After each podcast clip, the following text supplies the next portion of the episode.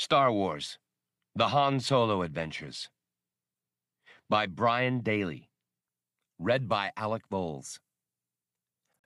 Han Solo at Stars' End. Six. Rekkon interposed himself between Han and Chewbacca and the door. Kindly put your weapons up, Captain. That is Torm, one of my group. Even if it weren't, would it not have been wiser to find out what was happening before preparing to shoot? Han made a sour face. I happen to like to shoot first, Rekkon, as opposed to shooting second. But he lowered his weapon, and Chewbacca did the same with the bowcaster. Rekkon worked the door controls. The panel snapped up, revealing a man of about Han's height, but bulkier through the torso, with brawny arms and wide, blunt hands. His face was fine-featured, with high cheekbones and alert, roving eyes of a liquid blue. His hair was a long shock of bright red. His darting eyes found Han and Chewbacca first, as his right hand made a reflexive spasm toward the thigh pouch of his coveralls. But he arrested the motion, turning it into the rubbing of palm against trouser leg on seeing Rekkon. Han didn't blame the man for being skittish at this point, with several of his teammates already dead. The man's mind worked quickly. "We're leaving?" he was asking, even as he stepped through the door. "Presently," Rekkon replied, gesturing over to where Blue Max sat linked to the data system. "We'll soon have the data we require.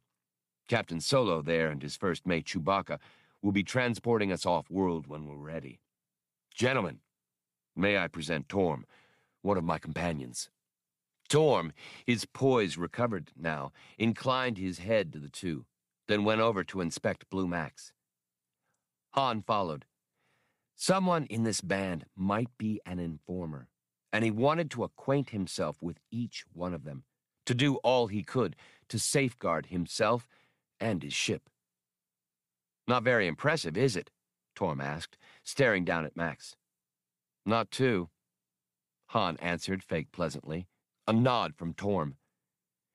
"You think Rekkon'll find what he's looking for?" Han asked. "I mean, this long shot's your only hope of finding your folks, right? Or shouldn't I ask?" Torm fastened a frank gaze at him. "It is a personal matter, Captain. But since your own safety is at stake, I suppose you're within your rights.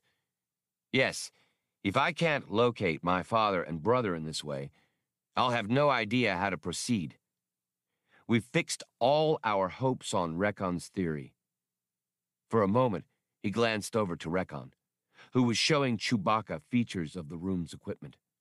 I didn't throw in with him lightly, but when I saw that the Authority was dragging its feet in its investigations and my own inquiries led me to him, I knew I must commit myself to follow Rekkon's belief. Torm's voice had drifted as his thoughts had. Now he came back to himself. "It's most unselfish. Very admirable of you, Captain Solo, to take on this mission. Not many men would willingly risk jet back." "You got it all wrong," Han interrupted. "I'm here because I struck a deal, Torm. I'm strictly a businessman. I fly for money, and I look out for number one. Clear?" Torm reappraised him. "Quite. Thank you for clarifying that, Captain. I stand corrected." The door was sounding again. This time, Rekkon admitted two of his co-conspirators. They were Trianii, members of a humanoid species of feline. One was an adult female, trim and supple, who stood just about the height of Han's chin. Her eyes were very large, yellow, with vertical slits of green iris. Her pelt, a varied striped pattern along her back and sides, lightened to a soft, creamy color on face, throat, and torso front. It tufted out to a thick mane around her head, neck, and shoulders. Behind her curled and swayed a meter of restive tail, mixing the colors of her pelt. She wore the only clothing her species required, a belt at her hips to support loops and pouches for her tools, instruments, and other items. Rekkon introduced this being as Atuari.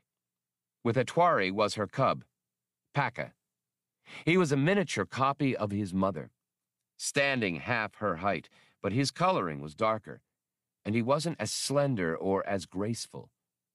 He still had some of the fuzzier fur and baby fat of cubhood, but his wide eyes seemed to hold an adult's wisdom and sorrow.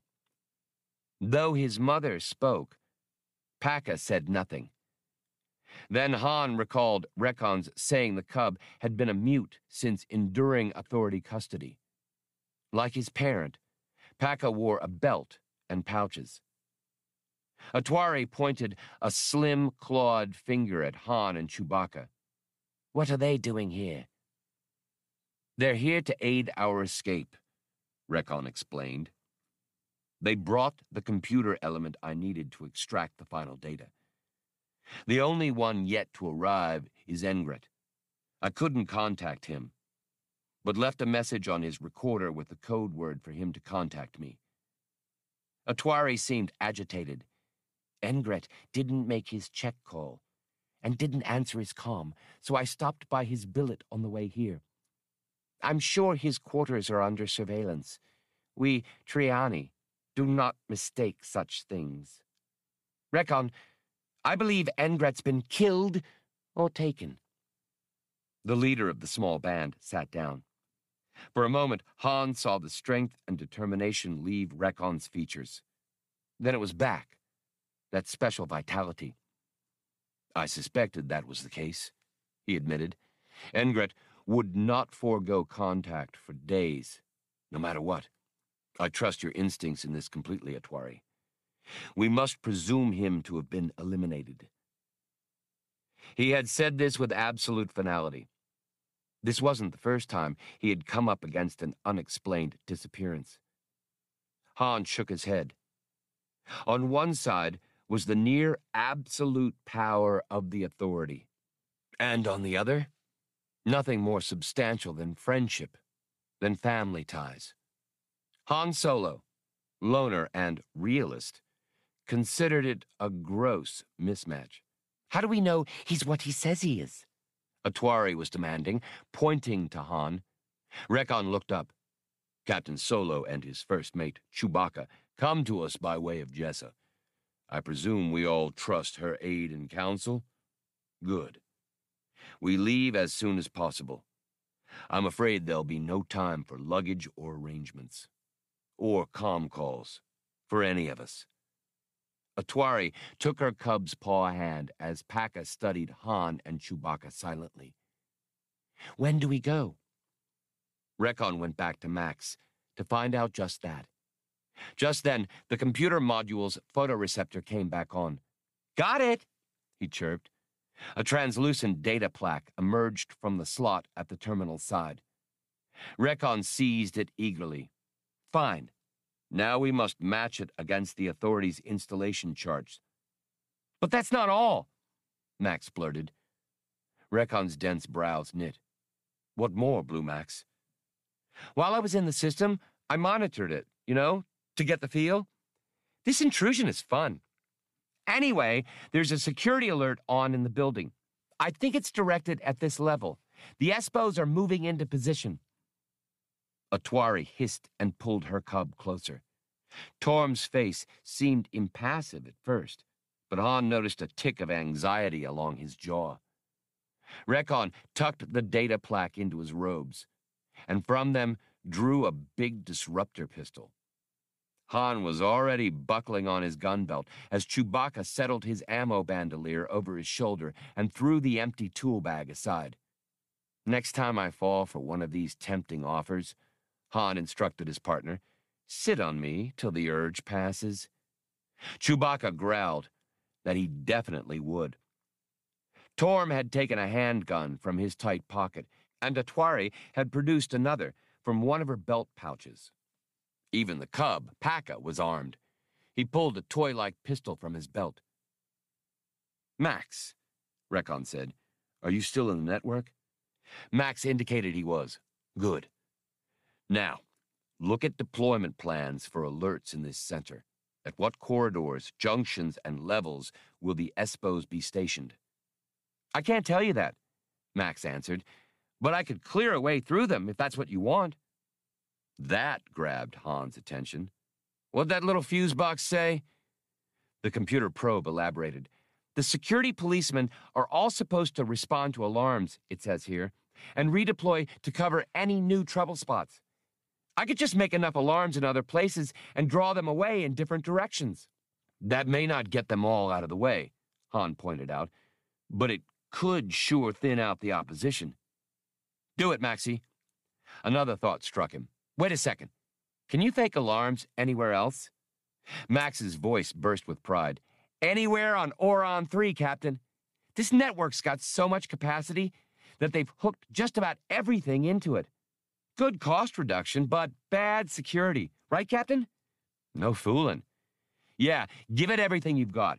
Fires in the power plants, riots in the barracks, indecent exposure in the cafeteria, whatever appeals to you, all over the planet. He was thinking that if there were a picket ship in orbit, she might also be kept busy by a rash of false alarms. Bollux, who had remained silent during all this commotion, now came to the terminal and prepared to take Max back the moment the computer's work was done.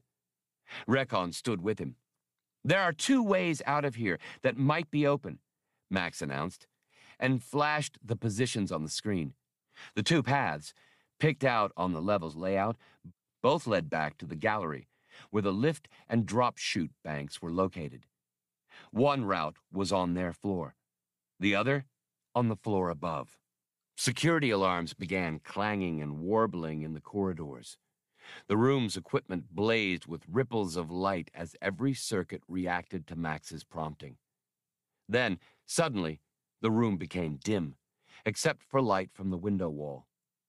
The center's automatics had shut down main power sources in response to the supposed emergency. Alarms continued to sound, running on reserves. Illuminations in the corridors will be very low on standby power, Rekkon told the others as they gathered by the door. We may be able to slip by. He carefully set Blue Max back into his emplacement. As his plastron swung shut, Bollux, followed by Rekkon, joined the rest of them at the door. If I may suggest, said the droid, I would, perhaps, attract less suspicion than any other individual here. I could walk well in advance of you others, in case there are security policemen present. That makes sense, Atuari said. Espos won't waste time and power shooting a droid. They'll halt him, though, and that will warn us off from any traps. The door slid up, and Bollux started off down the corridor, preceded by the noise of his stiff suspension. The others followed after, Rekkon and Han in the lead, with Torm behind. Atuari and Paka came next, and Chewbacca brought up the rear, his bowcaster cocked and ready. The Wookiee was watching the conspirators, as well as rearguarding. With the possibility of a traitor in the group, he and Han trusted no one, not even Rekkon. The first wrong move on the part of any of them would be the Wookiee's signal to shoot. They came to a turn. Bollux went around first, but as the others approached it, they heard, "Halt! You droid! Get over here!" Han, peeking cautiously around the corner, spied a contingent of heavily armed Espos clustered around Bollux. He picked up bits of the conversation, mostly questions about whether the droid had seen anyone else. Bollux put up a front of supreme ignorance and lethargic circuitry. Beyond the gathered Espos, the corridor opened onto the chute gallery, but it might just as well have been on the other side of the corporate sector. It's no good this way, Han said. Then it's the more desperate route for us, Rekkon replied. Follow me. They went back the way they had come, at a trot. As they rounded the next corridor, The footfalls of the Espo detachment drifted to them. They hadn't gone far when they heard another squad approaching from the opposite direction. "Nearest stairwell," Han instructed Rekkon, who led them a few meters more, then ducked through a door.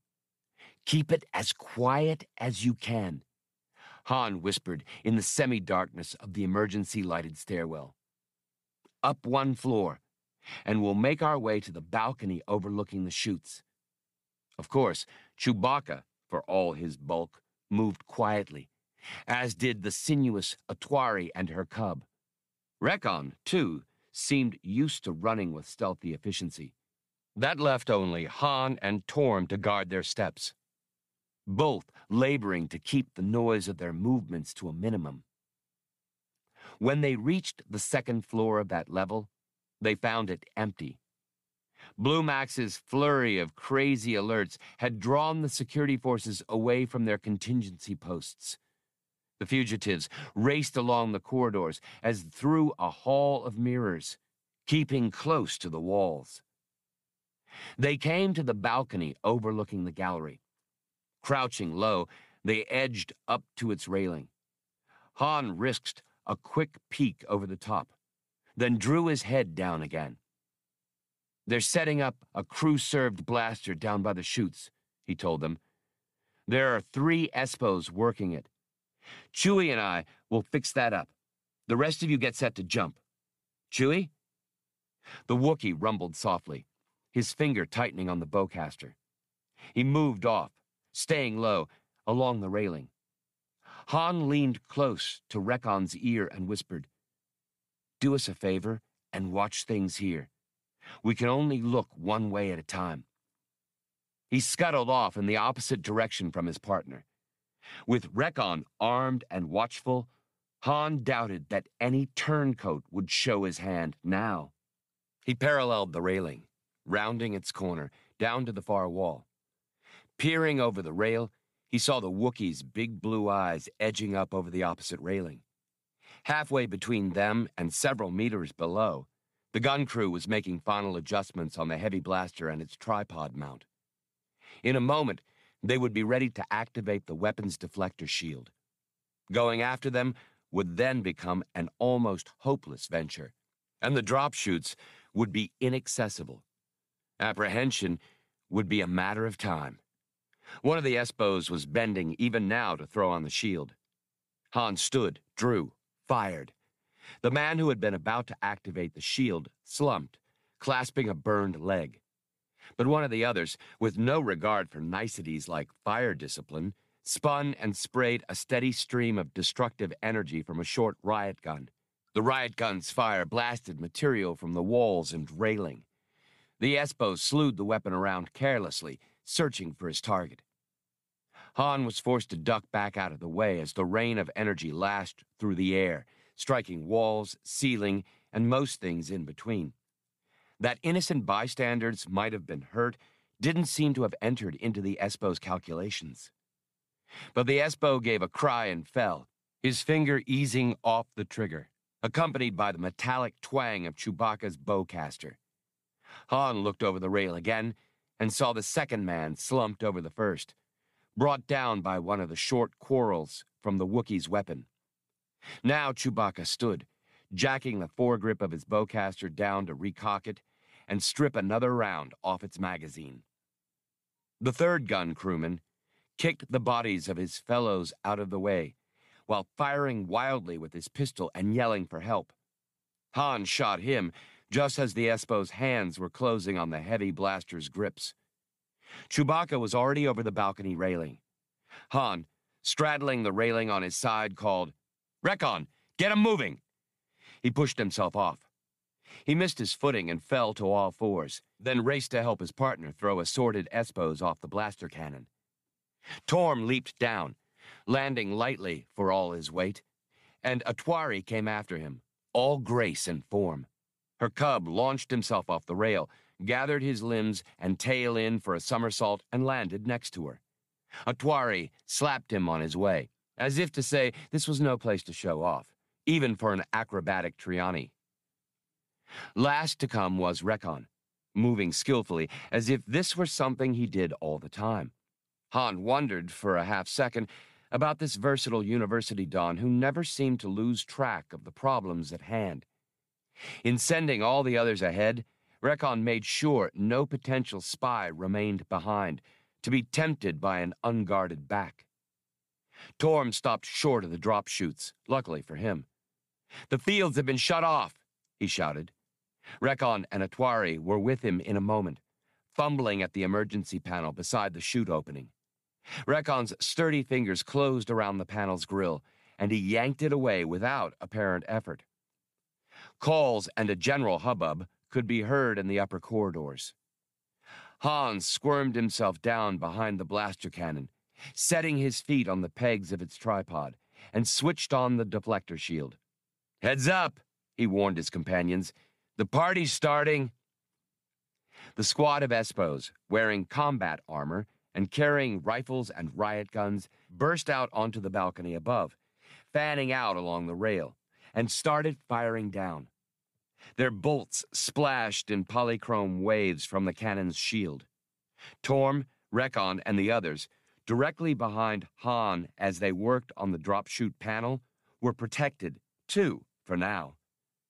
Chewbacca stood behind his partner, firing his bowcaster whenever he had an opening.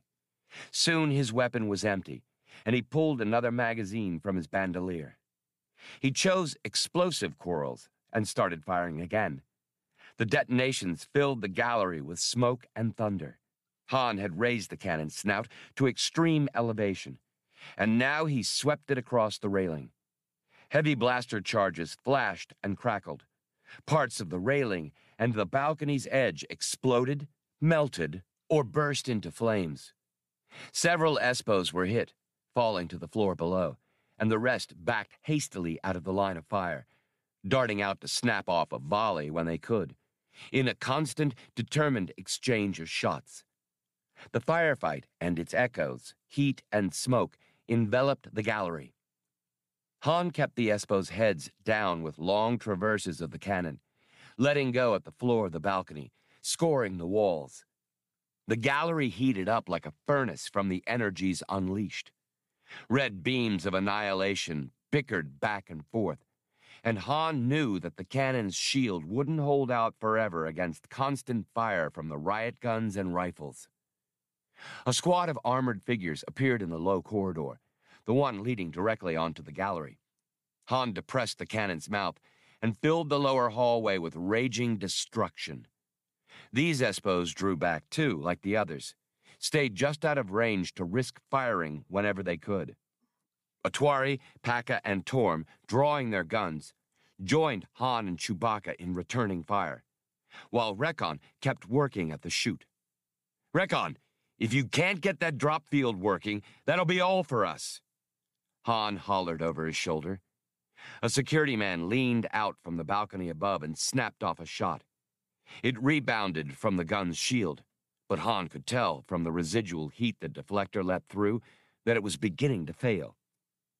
"It's no use," Rekkon decided, as his strong, sensitive fingers probed the mechanisms.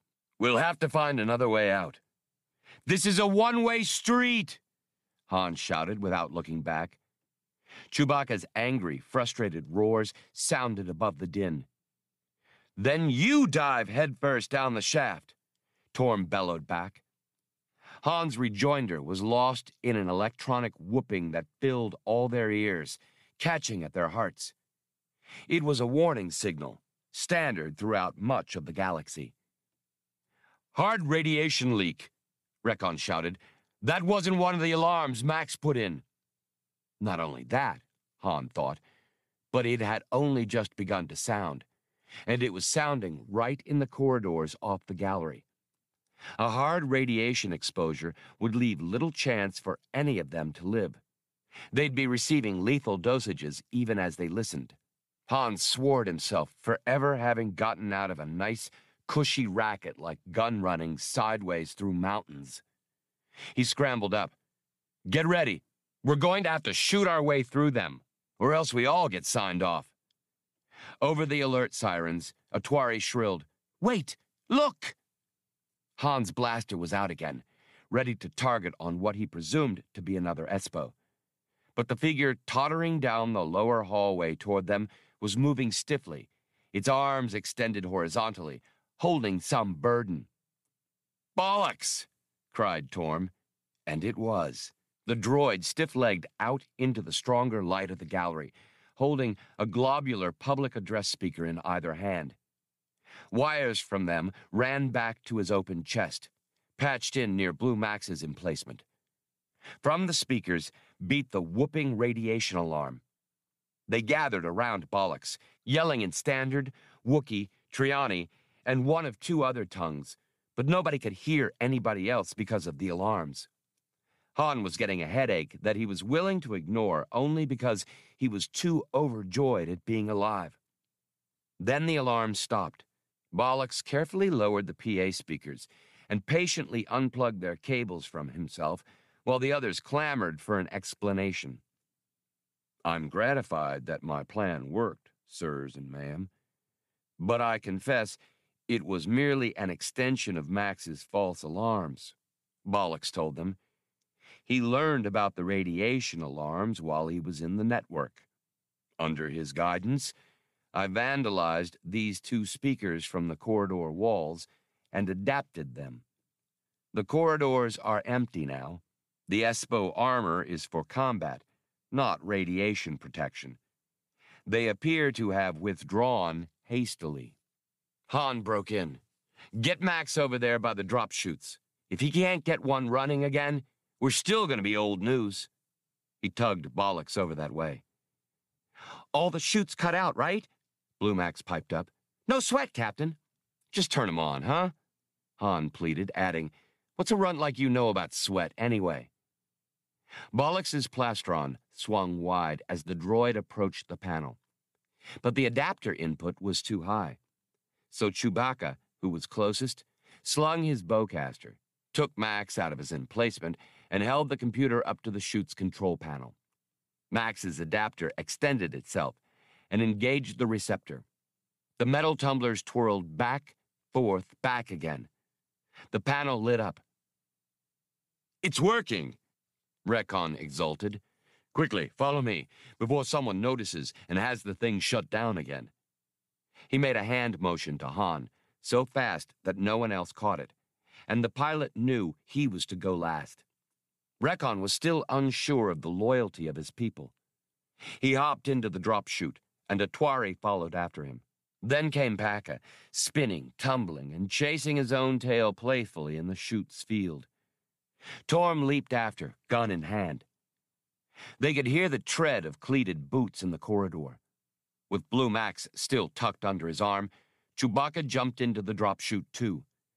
Han held back long enough to fire at the blaster cannon from its unshielded side. There was a bright eruption as its power pack began to overload. Han spun and dived headlong down the shaft, as Torm had invited him to do. Behind, he heard the explosion of the portable cannon. They plunged down in varying postures and attitudes, strung out behind Rekkon in a ragged line. Craning their heads upward, they waited nervously for the first blaster bolt to come raving down the chute, but none did. Han decided that the Espos had been delayed by the exploding cannon. He hoped it would take them a while to figure out that the drop chute was on, but feared that any moment would bring the stomach-wrenching fall, once the field was shut down again, that would plunge him, Chewie, all of them, to their deaths. They descended all the way to the garage levels. Rekkon left the chute at last, beckoning them to do the same. They found themselves standing in a large parking area as alarms sounded off in the distance. "I thought there would be a flyer of some sort here," Rekkon said sourly. "Worse luck." "We're not going back into that chute, and that's that," Han stated. "There's a ground skimmer. Let's take it," Atuari suggested. They piled in, with Han taking the controls and Rekkon next to him. Chewbacca sat back in the cargo bed with the others, keeping his back to his partner and his eyes on the others as he fit a new magazine into his bowcaster. Before the Wookiee could take time to return Max to Bollux's chest, Han had thrown the skimmer into motion and shot away, barely making the turn onto the up-ramp, scarcely avoiding the wall. He kept the control stem's steering grips pushed forward, giving the skimmer all the acceleration she could safely stand, and a good deal more. The ramp went by in a wild corkscrewing of formex, the walls whirling past the skimmer's front cowling at hair-raising speed. Rekkon saw at once the wisdom of yielding the controls to the younger man. Han hoped that nobody had gotten around to sealing off the computer complex yet, and they hadn't. The security network was inundated with everything from reports of insurrection to drunken disorderly calls from the Executives Club, spread across the center and the face of Oron Three. The skimmer left the garage like a missile out of a launch tube. In his haste, Han had departed through a door clearly marked entrance. A traffic monitoring scanner dutifully logged the skimmer's license number for a citation and mandatory court appearance. The skimmer tore through the city, guided partly by Rekkon's instructions and partly by Han's instincts. Han left the city's edge behind in a blur, drilling a hole through the air down the fusion-formed road, as other traffic dodged and skidded hysterically away from him. He was glad he'd taken the time to orient himself on the spaceport while in Rekkon's office. Since its cab was open, the wind plucked and tugged hard at everyone on the skimmer, ruffling hair, fur, and clothing alike, making conversation impossible as the passengers braced however and wherever they could. But rounding a turn in the last stretch approaching the spaceport, Han discovered that somebody somewhere in the bureaucracy had actually done a bit of thinking. The skimmer nearly crashed head-on into a roadblock. An Espo troop hover van parked across the roadway, its twin-mounted guns nosing for a target. Han jerked the controls hard, kicking the foot auxiliaries, and sent his small vehicle sailing off the road's surface. The engine sang with effort. The low-built skimmer slammed down among the rippling grain and raced off through it erratically. The tall grain, an Archon multinode hybrid, was so high that it instantly swallowed them up, hiding them from the startled Espos. But Han zigzagged anyway, for luck. And sure enough, the Espos fired, even though they had no clear target, most probably from sheer frustration. The troop hovervan was a ground-effect vehicle, unable to climb above the field, Han knew. That meant that if his pursuers wanted to give chase, they'd have to eat a little cereal themselves. He had to stand up, poking his head above the windscreen as he drove, in a mostly unsuccessful attempt to see where he was going. The skimmer sliced through thick rows of hybrid grain, sending a spray of mangled plants and chaff back over and around it. Han slitted his eyes and tried to peer through the hurricane of vegetable matter as best he could, which wasn't very well. In moments, all of the skimmer's grill work and trim was decked with stalks of grain that had gotten lodged there, and the craft looked like a strange agricultural float. Chewbacca, standing and exhorting, reached forward over his partner's shoulder and pointed. Han, asking no questions, changed course. He had to steer hard to slide past the hazard, a mountain of yellow metal, one of the enormous automated farm machines slowly and patently working this part of Oron Three's limitless fields. Han broke out onto bare ground, reaped clean by the harvester. He conned the skimmer around in a wide arc, got his bearings on the spaceport and the ranked colossi of the berthed barges, and hotted off that way. At that moment, the Espo hovervan broke through too, but farther down the field, away from the spaceport. Han couldn't take time to watch it. Instead, he tried to throw enough twists and dodges into his course to keep them out of the Espo gunners' sights. Heavy blaster salvos scored around the skimmer, starting small fires smoldering among the stubble of shorn stalks. Han took the skimmer through a hairpin turn, trying to jump out of the line of fire, but the hovervan's twin-mounted guns scored closer and closer to starboard, making the shaven field erupt. He jammed the control stem back to port, but the Espo gunner, trying for a bracketing salvo, had outguessed him. The ground blew apart just beyond the skimmer's undercarriage. The skimmer jarred violently, its nose plowing at the rich soil, crumpling as the engine cowling was smashed and compressed. Smoke rolled from its engine compartment, and the little craft grounded, carving long scars in the crop stubble. Han, fighting to keep control, lost his grip on the control stem at the last moment, clipped his head on the windscreen, and was flung clear of the cab as it stopped short, ending up on his back. He watched the sky of Oron Three, which appeared to be spinning, and wondered if his entire skeleton had actually been turned into confetti. That was just how he felt. "Everybody off," he announced woozily. "Baggage claim to your left."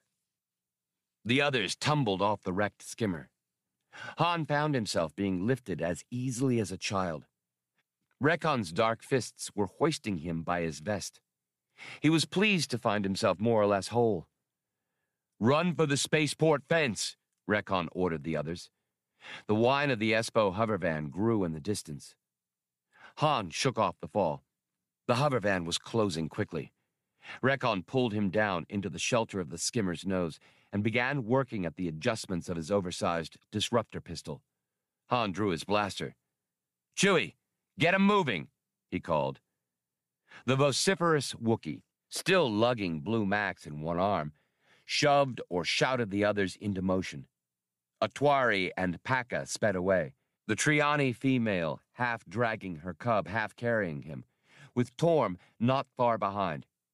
Even Bollux moved at top speed in long, jarring bounds, made possible by his heavy-duty suspension system, disregarding the damage he might do his gyros and shock absorbers. Chewbacca came last, casting frequent glances over his shoulder. Before them rose another stand of grain, being reaped by another of the giant machines, and past that was the spaceport security fence. Han felt a warm liquidity on his forehead, swiped at it, and saw blood on his fingers, courtesy of the skimmer's windscreen. Rekkon, having finished adjusting his disruptor, was waiting for the hovervan to come into range, which it was doing with frightening speed. The hovervan driver, watching the figures running for the fence, failed to notice the two men hiding behind the disabled vehicle. When the Espo was close enough, Rekkon, forearms braced across the skimmer's nose, fired. He'd set his disruptor on overload, and now the powerful handgun emptied itself in a brief flood of ruinous energy. Han had to shield his face from it, thinking what a chance Rekkon was taking. The disruptor could just as easily have blown up in his hands, killing both men. But the jet of disruptor fire splashed across the hovervan's cowling and windshield. The Espo craft slid side on, spun once, and planed into the ground, plowing up a mound of soil before it. Han, lowering his hands, saw that the barrel of Rekkon's pistol was white-hot, and the scholar's face was sweating and seared. Rekkon tossed aside the useless pistol. "You must have taught in some tough damn schools," was Han's only comment as he struggled to his feet, preparing to run again. Rekkon, watching the overturned hovervan, didn't hear. Body-armored Espos were already stumbling from it, to continue the pursuit on foot. The twin-gun mount, twisted underneath the vehicle, was useless. Rekkon, backing away a step or two, said, "The moment has come for our departure, Captain Solo." Han pegged a couple of shots at the Espos. The range was long, but they still hit the dirt. Then he put his head down and pounded off behind Rekkon, wondering if the Espos could get into range before the fugitives made the fence and somehow got over, under, or through it. All things considered, the smart money appeared to be with the Espos, he conceded. For long moments, all he did was race after Rekkon's flying sandals and wait for a blaster bolt to fry his shoulder blades. Then he raised his head, gulping breath. The monstrous harvester was working its way back down the rows of grain, its gaping maw cutting down a swatch twenty meters wide, pouring the grain into a tandem load carrier. Han and Rekkon cut wide around it, and Han scanned the terrain in front of him. He spotted figures thrashing through the stalks, but could make none of them out.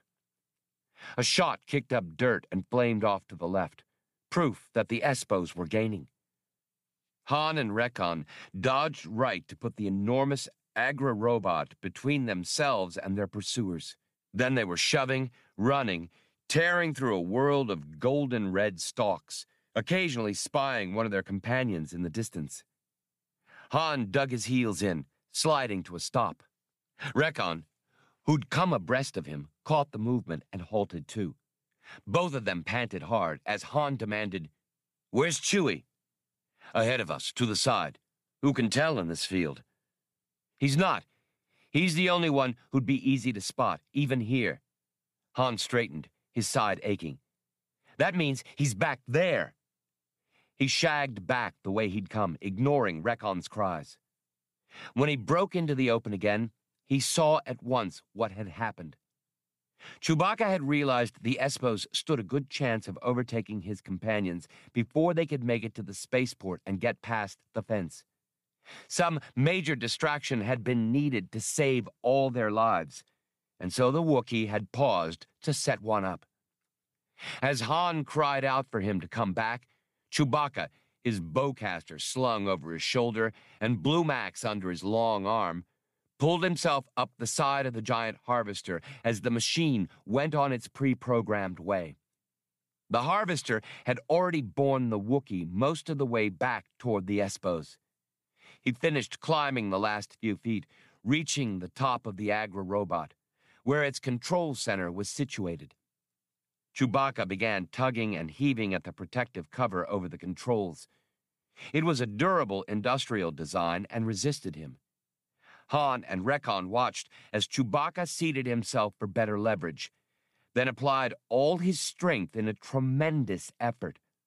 The cover popped loose, and the Wookiee threw it aside. He began working furiously, uncoupling hookups and moving components around in order to make room for Blue Max. There was no way he could hear Han's hoarse shouts over the noise of the harvester and the distance, and no way could the Wookiee see, from his position, the three Espos who had managed to catch hold of one of the maintenance ladders and clamber after him. Han was too far away to shoot. The Espos swarmed quickly upward. The huge harvester gave a lurch, then went through a series of disturbed tremors, as Blue Max usurped control of it and tried his touch. Just as the Espos, having worked their way to the top of the ladder, leveled their weapons at Chewbacca's spine, the harvester gave the most violent shudder of all. One Espo nearly fell and must have yelled, because the Wookiee's head snapped around just as the three crouched to keep from being dislodged.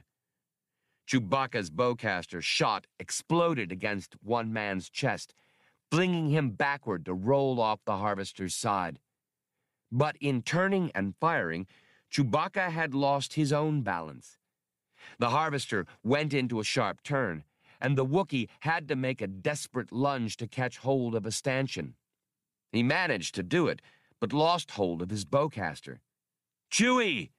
Han bawled, starting back, but Rekkon's big hand closed around his shoulder, holding him resolutely. "You can't get to him now," the scholar shouted, and that seemed certain. More Espos were closing in around the slow-moving harvester. Chewbacca, unarmed, got his feet back under him and threw himself at the two remaining Espos before they could recover. He gathered one in a lethal hug, kicking the second before either man could raise his weapon. but the second man somehow managed to cling to the Wookiee's leg and held on for his life. Blue Max now had the harvester under control. That much was clear. He pivoted the machine, attempting to swallow an entire square of Espos. But, using the harvester's primitive guidance system, Max was unaware of the Wookiee's predicament. The pivot dislodged Chewbacca and the two Espos.